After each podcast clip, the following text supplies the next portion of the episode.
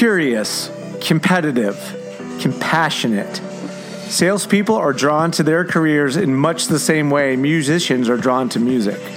Once you've learned the language of sales, the beauty is in your ability to personally interpret what you've learned to suit your personality, your interest, and your skill. My name is Roger Burnett, and this is the So You're in Sales podcast, where we consider ways to grow as people as we advance in our careers and learn firsthand from those ahead of us on the path to accelerate our journey. I'm lucky to get to talk every two weeks with entrepreneurs, business owners, thought leaders, authors, and people of all walks of life, each with a unique story to share and a look at their lessons along the way. Prepare to be educated, informed, entertained, and inspired. This is the So You're in Sales podcast. This episode of the So You're in Sales podcast is brought to you by Badger Maps. Do you work in field sales? Then you've experienced what I've experienced leaving the house, driving around, visiting customers, and popping into potential new accounts without having a real plan of action. It's easy to waste time driving around until I tried Badger. Badger is a route planner for field sales teams, and it can help you sell up to 25% more by optimizing your driving routes and meeting schedule. Cool, right? Badger can knock 20% off the amount of time you spend driving around each day, and that's more time to get deals closed.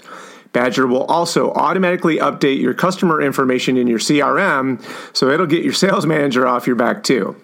Never be late to a sales meeting again and start your free trial of Badger Maps today by heading to badgermaps.com slash in sales podcast. That's badgermaps.com in sales podcast and start your free trial today. You're going to see and hear more and more guests from me in the upcoming set of episodes around this concept of greatness.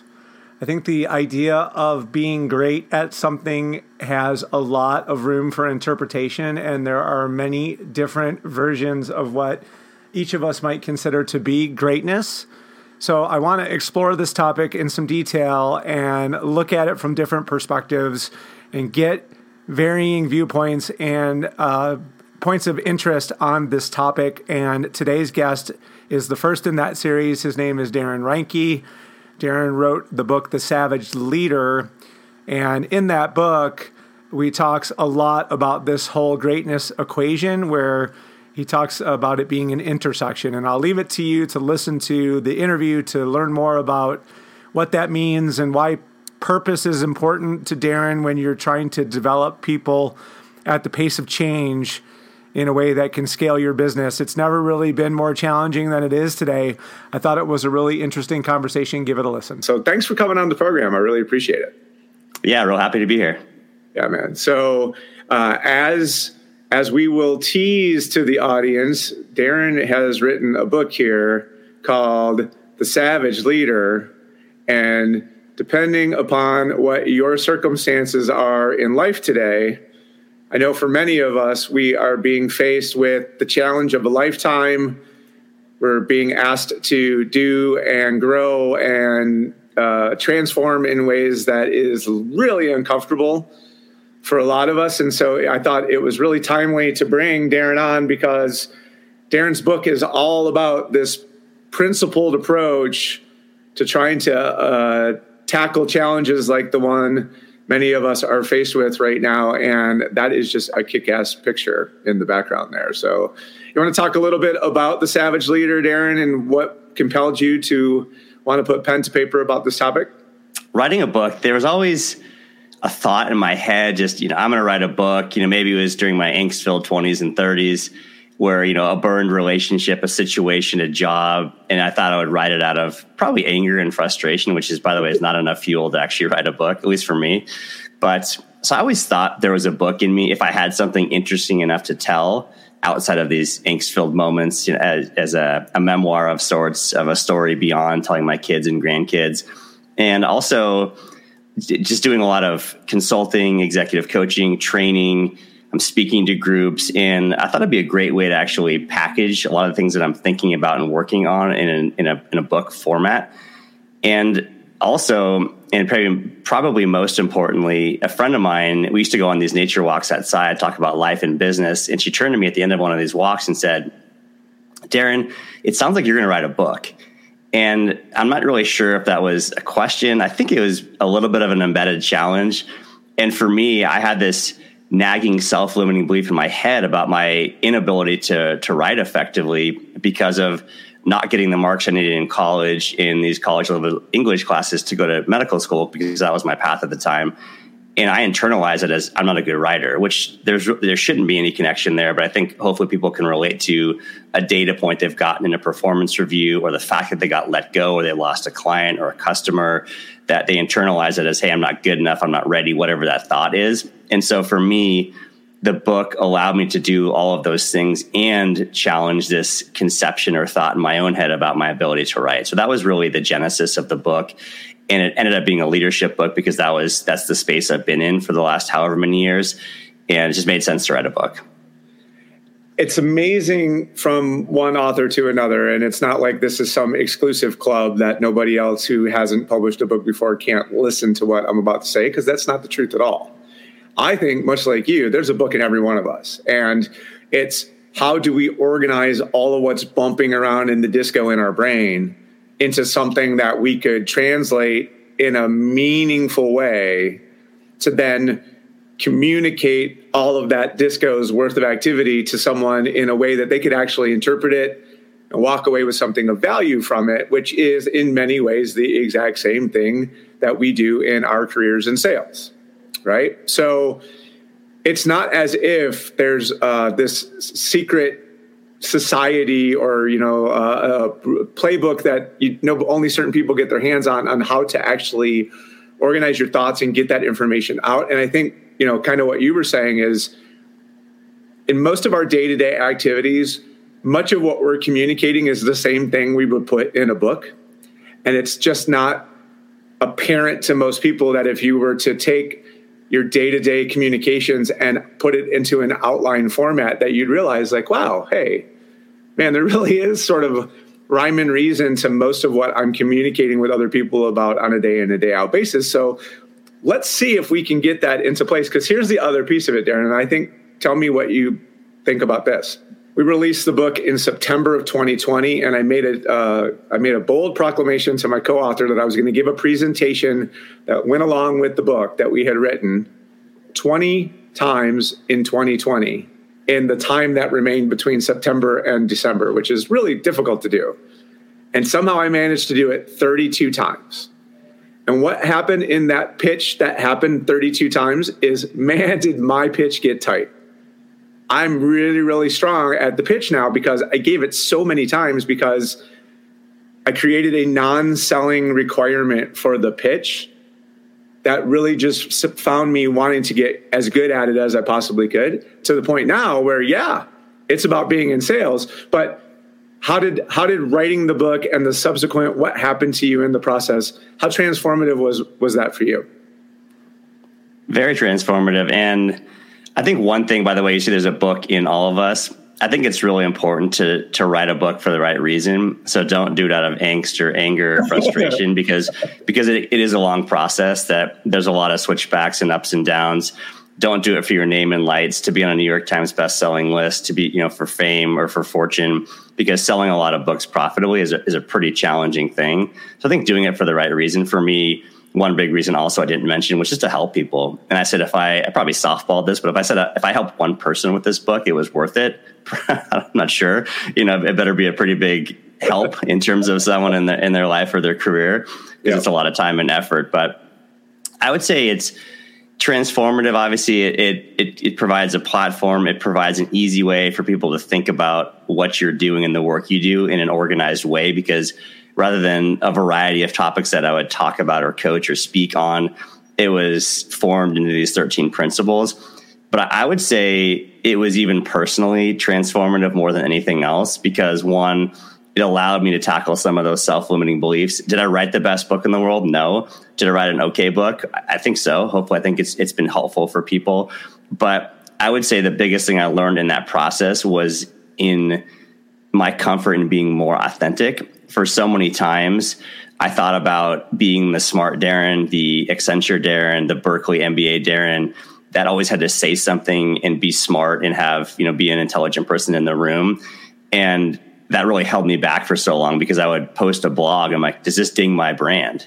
And versus writing a book, which was eventually after all those edits and iterations, which is the painful part, the positive part is that you really land on that voice. You talk about having a tight pitch. For me, it was really finding my voice in the way that I wanted to communicate to the world. So I would say personally transformative that way, also pushing myself out of my comfort zone.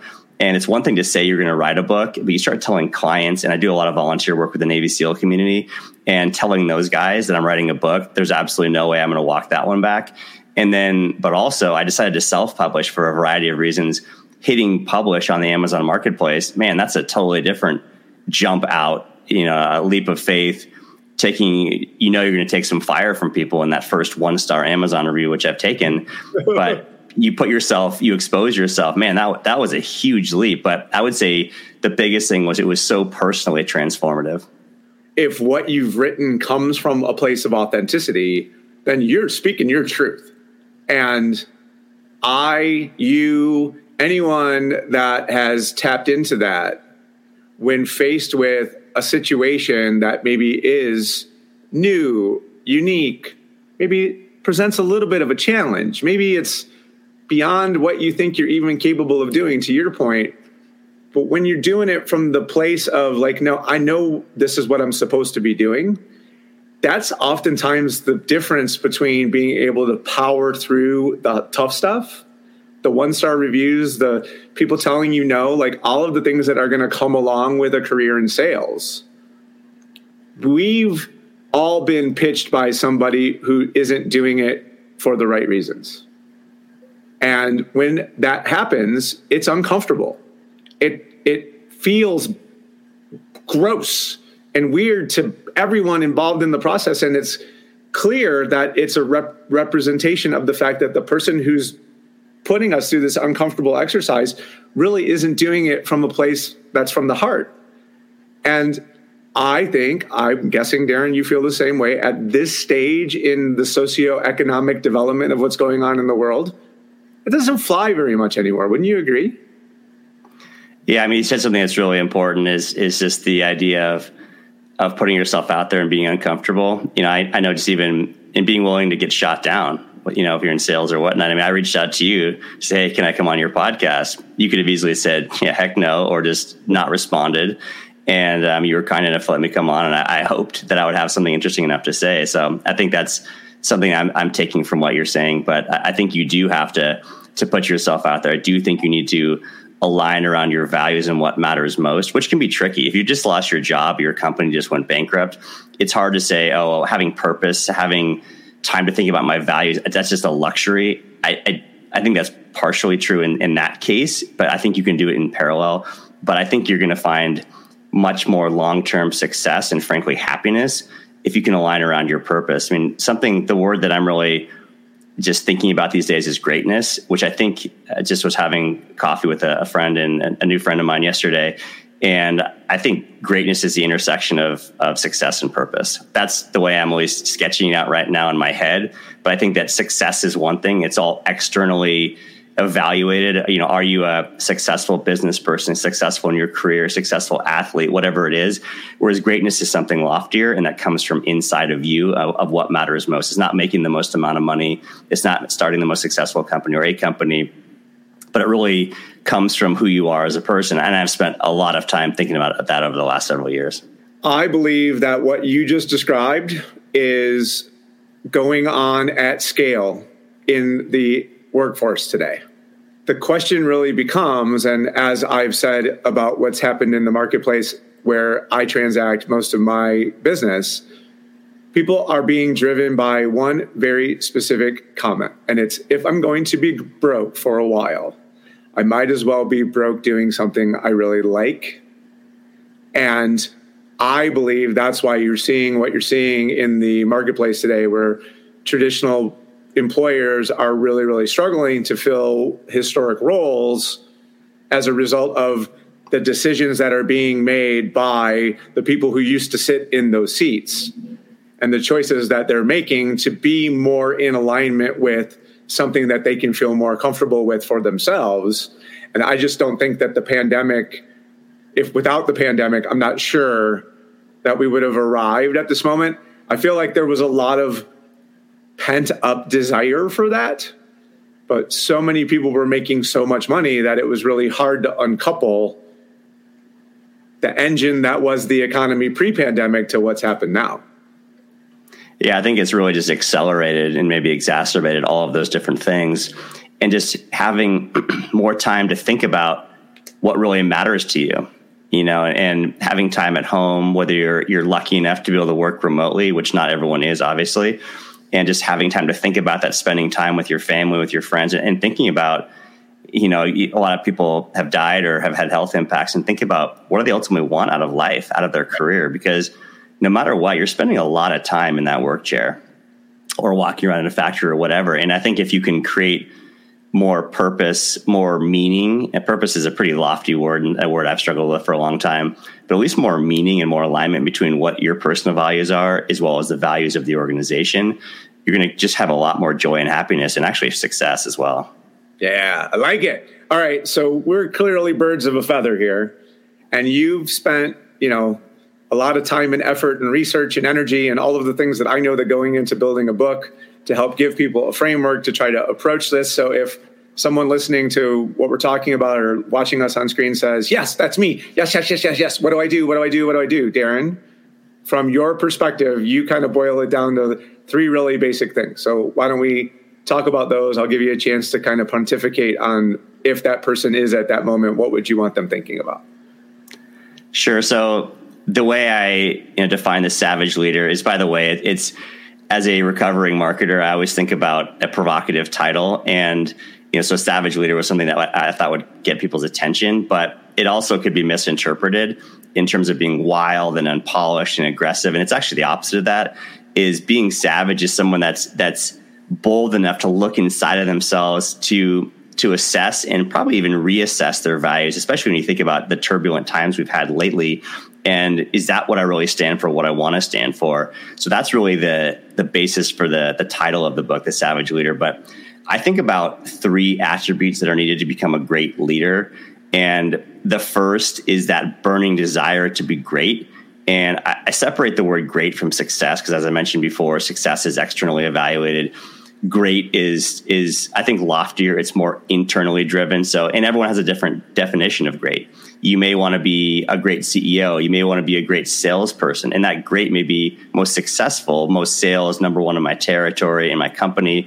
But it may just be I want to create meaningful connections with my customers. So I'm not just hawking product and services, but I'm actually deeply impacting them and their businesses. So, I mean, greatness could look different I think about a lot of teachers and what greatness would look like for them. Surely that's different. They want to create successful kids out in the world. Parents similarly, right? We want to we want to protect our kids. We want to keep them safe. We want to give them a platform where they can go and do and be just about anything that they want want to be. It just looks different on different people. So that's the first thing. The second, and probably the hardest, is a willingness to look inside of yourself and to assess what matters most to you. And I'm, i keep saying reassess because I think that's really important. And one of the people I interviewed for the book, uh, she's a therapist and talks about how how values are formed, where they come from, and how and also how they change over time. And it's important to reevaluate those things because I know my goal when I was 23, 24, working at Accenture was I wanted to become a Fortune 500 CEO. Uh, probably pretty misguided, but um, that was my worldview at the time, and, and I'm that's the farthest thing from what I want. I like working with those folks, but for me, those things change over time. But having that introspection and willingness to look inside yourself and assess what matters, that's really important. And then the third piece, which is how do you activate that desire for greatness, that willingness to look inside? It's about putting in the work and it is hard work to actually to go and activate those two those two things. So those are the three pillars of what it takes to become a great leader in my mind the economy has a way of forcing people into these moments of introspection. And if you've not ever practiced that skill, then to think that you're just going to wake up one day and be like, "Oh, you know what? Like I'm I'm ready to transform. Like I'm just going to do it." I'm not saying it's impossible, But if you go to a gym for and use a trainer, if you go to anything that is a pursuit that you're not typically accustomed to, a coach just allows the opportunity to shrink the time frame for you to be able to get to whatever objective it is. And so for me, your book really represents like, okay, if those are the things, the three things, and all of them are somewhat slippery terms, but each of us, if we're in that moment of self reflection and analysis and really do want something more than maybe what we've had up until this time, maybe you've not really put these words together on a sheet of paper that makes sense to you, but in your heart or in your mind, there's usually these like elements of what you described as those three core things. And it's just getting your arms around it and being willing to really just speak your truth because Darren, what you talk about when it comes to self-limiting beliefs, really to me is the like the the key aspect of this process is the minute you start thinking aspirationally, like what we're suggesting, a lot of people will tamp themselves down immediately for reasons like, oh, I don't know, in my book, seven year old Roger is laying on the floor with his mom, hiding from a salesperson at the door. So 17 year old Roger doesn't feel so good about himself when everybody starts telling him he's going to be a really good salesperson. I had to fix that for myself. That wasn't anything anybody else did. But because I had this desire to be the things that you're talking about, to make a difference, to leave a legacy, to, to compete and win, I was able to resolve those conflicts for myself because I was willing to do the work. And it wasn't easy. But ultimately, the reward I was able to reap as a result of putting in the effort and doing that process, man, if I would have had a book, dude, you know how much faster I would have been able to get through all of that and probably minimize a fair amount of the uh, internal conflict that I felt for myself. So it's good to know that it's out there. How would the savage leader help that person, any of those people that we just described? What would it do for them if someone were willing to uh, commit to the exercise? I think just first and foremost, it provides an opportunity to to look at what matters to you. So the first principle is about identifying and anchoring to your values, which is really what matters most.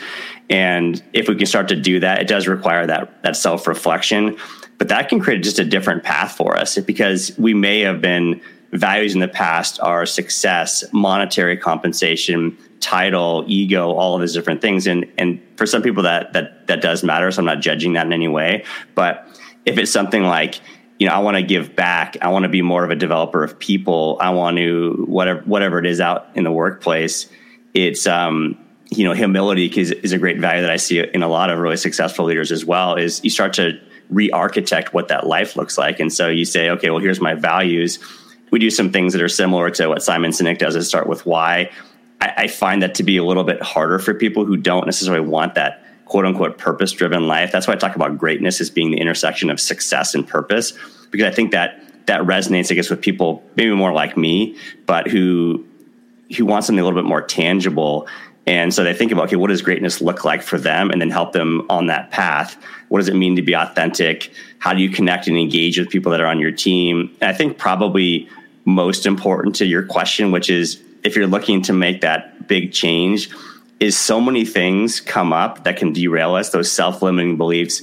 Gosh, you know, I don't have the, the right experience.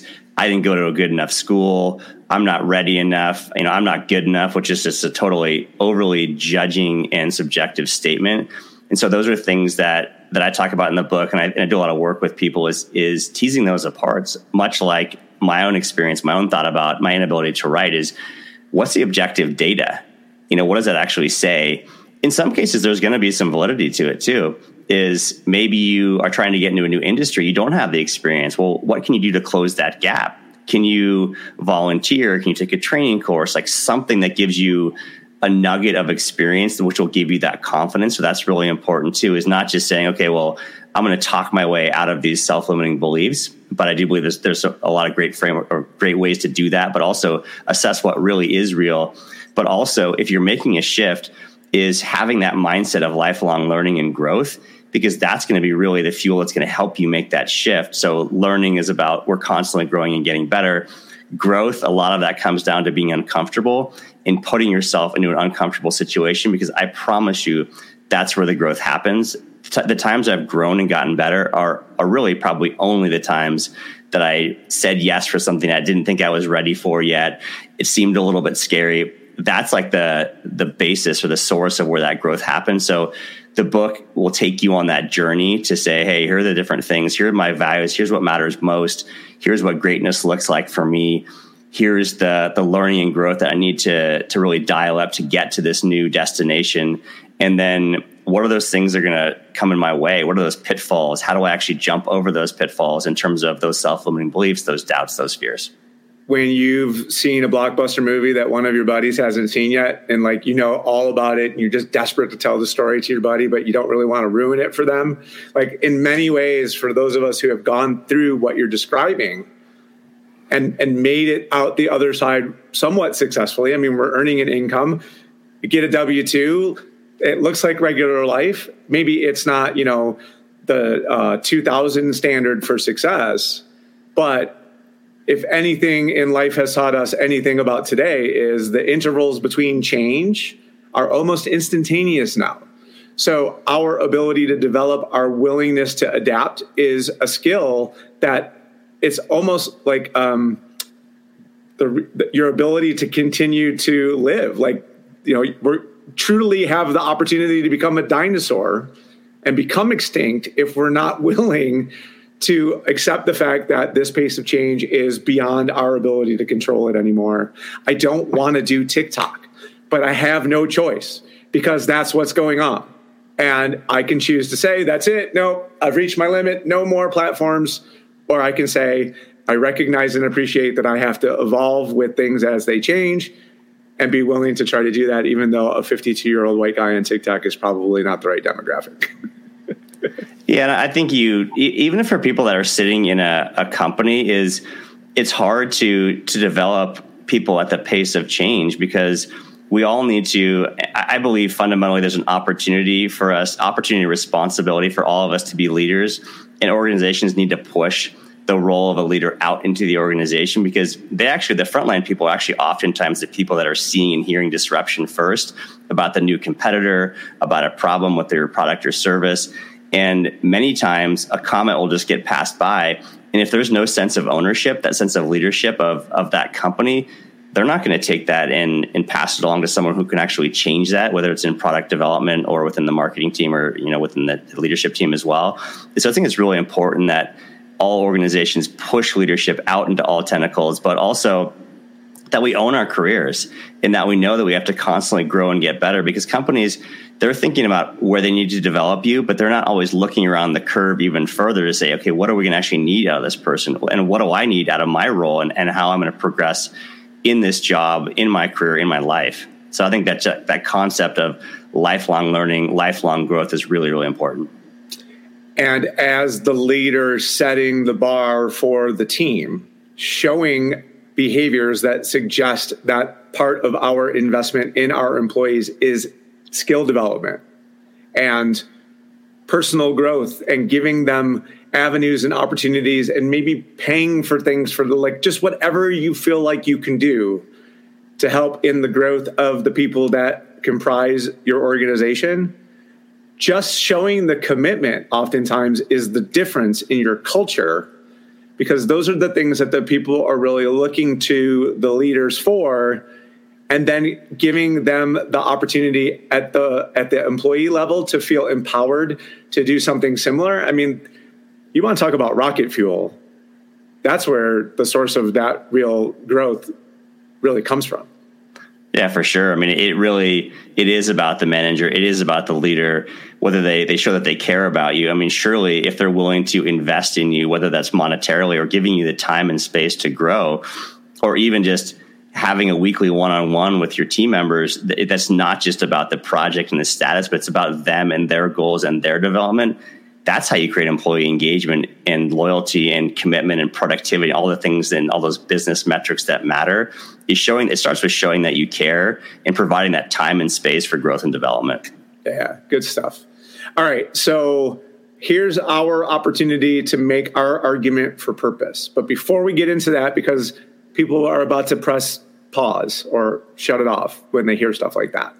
So here, for those of you who stick with me on this, all right, because here's here's really what where I want to come out on this. And Darren and I talked about this a little bit before we came on the program.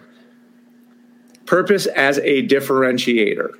So when someone is making a choice between you and your competitors, one of the criteria that they may use is can they see what happens with the dollar they give you when it gets to your door in a way that they feel good about? And if you can't communicate that, what I say time and time again, Darren, I hope you're going to agree with me, is that won't lose you every deal. But what it will do is when that is a decision making criteria and you have nothing for it, you lose 100 out of 100 times. No? Absolutely. Okay. So if we are actually talking about competitive differentiation, purpose is one strategy that you can use to bring alignment to your brand values and your messaging. So if there's something that your organization cares about deeply, that is a rallying cry for your organization, it behooves you to be able to communicate that and communicate it well because it's what buyers are really interested in. But what happens, Darren, when that's not apparent at the leadership level within an organization?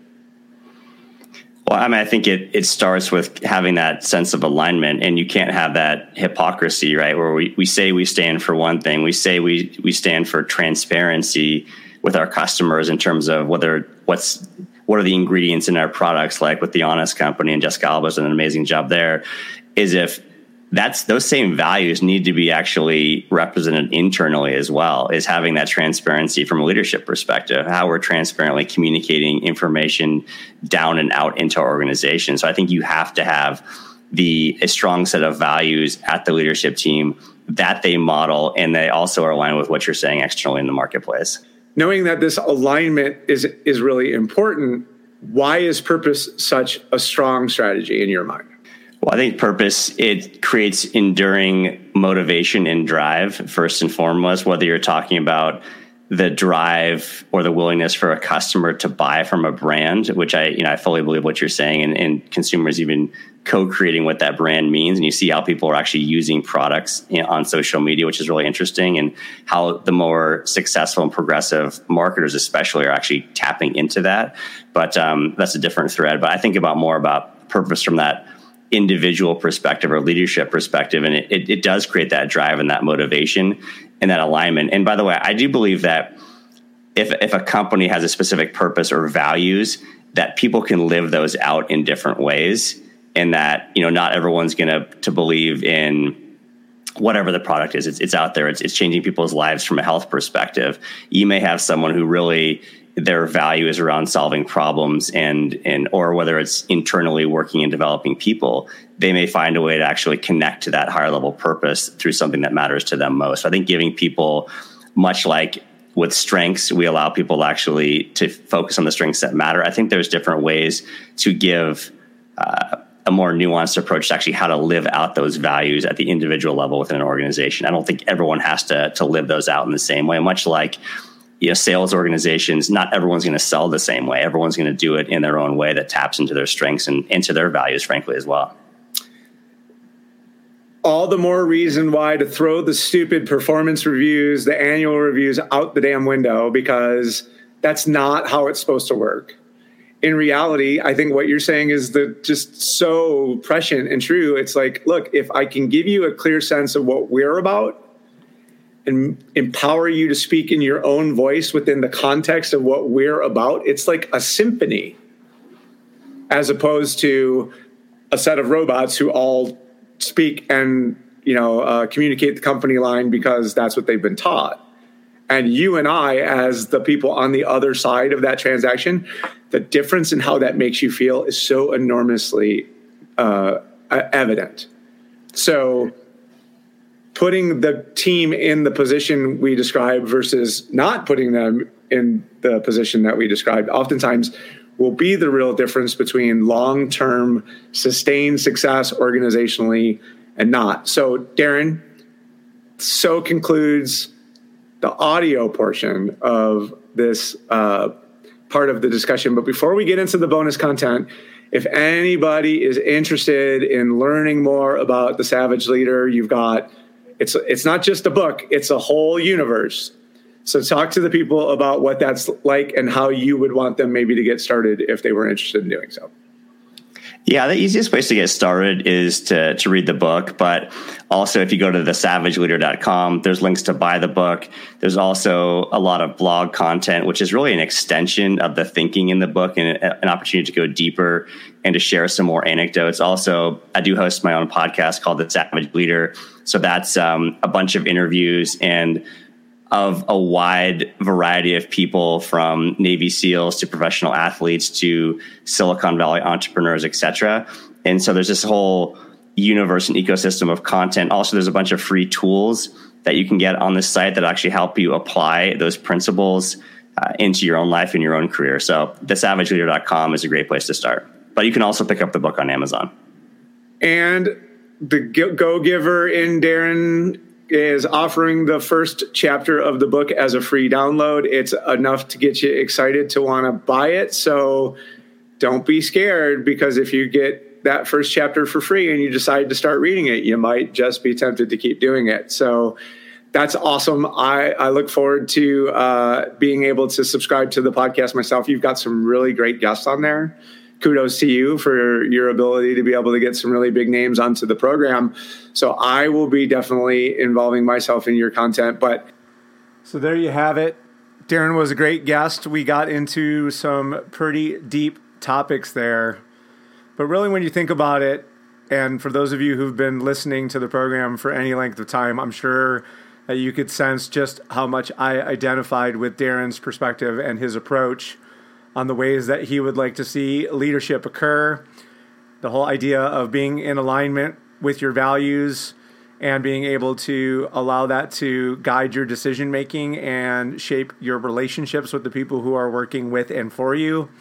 It's really, really vitally important to understand. And, you know, it really is this podcaster's belief that it is the single best way for you to give yourself a competitive advantage in your own marketplace. I hope you take that to heart. I hope there's a way for you to perhaps put some of that into play for yourself. I don't know, maybe buying Darren's book might even be the first step in the process of getting that done. If you like this, please share it around with other folks. And as we continue to grow the audience for the program, we're able to seek out and find guests like Darren to bring us thought leadership on topics like this. Until next time, this is Roger signing off.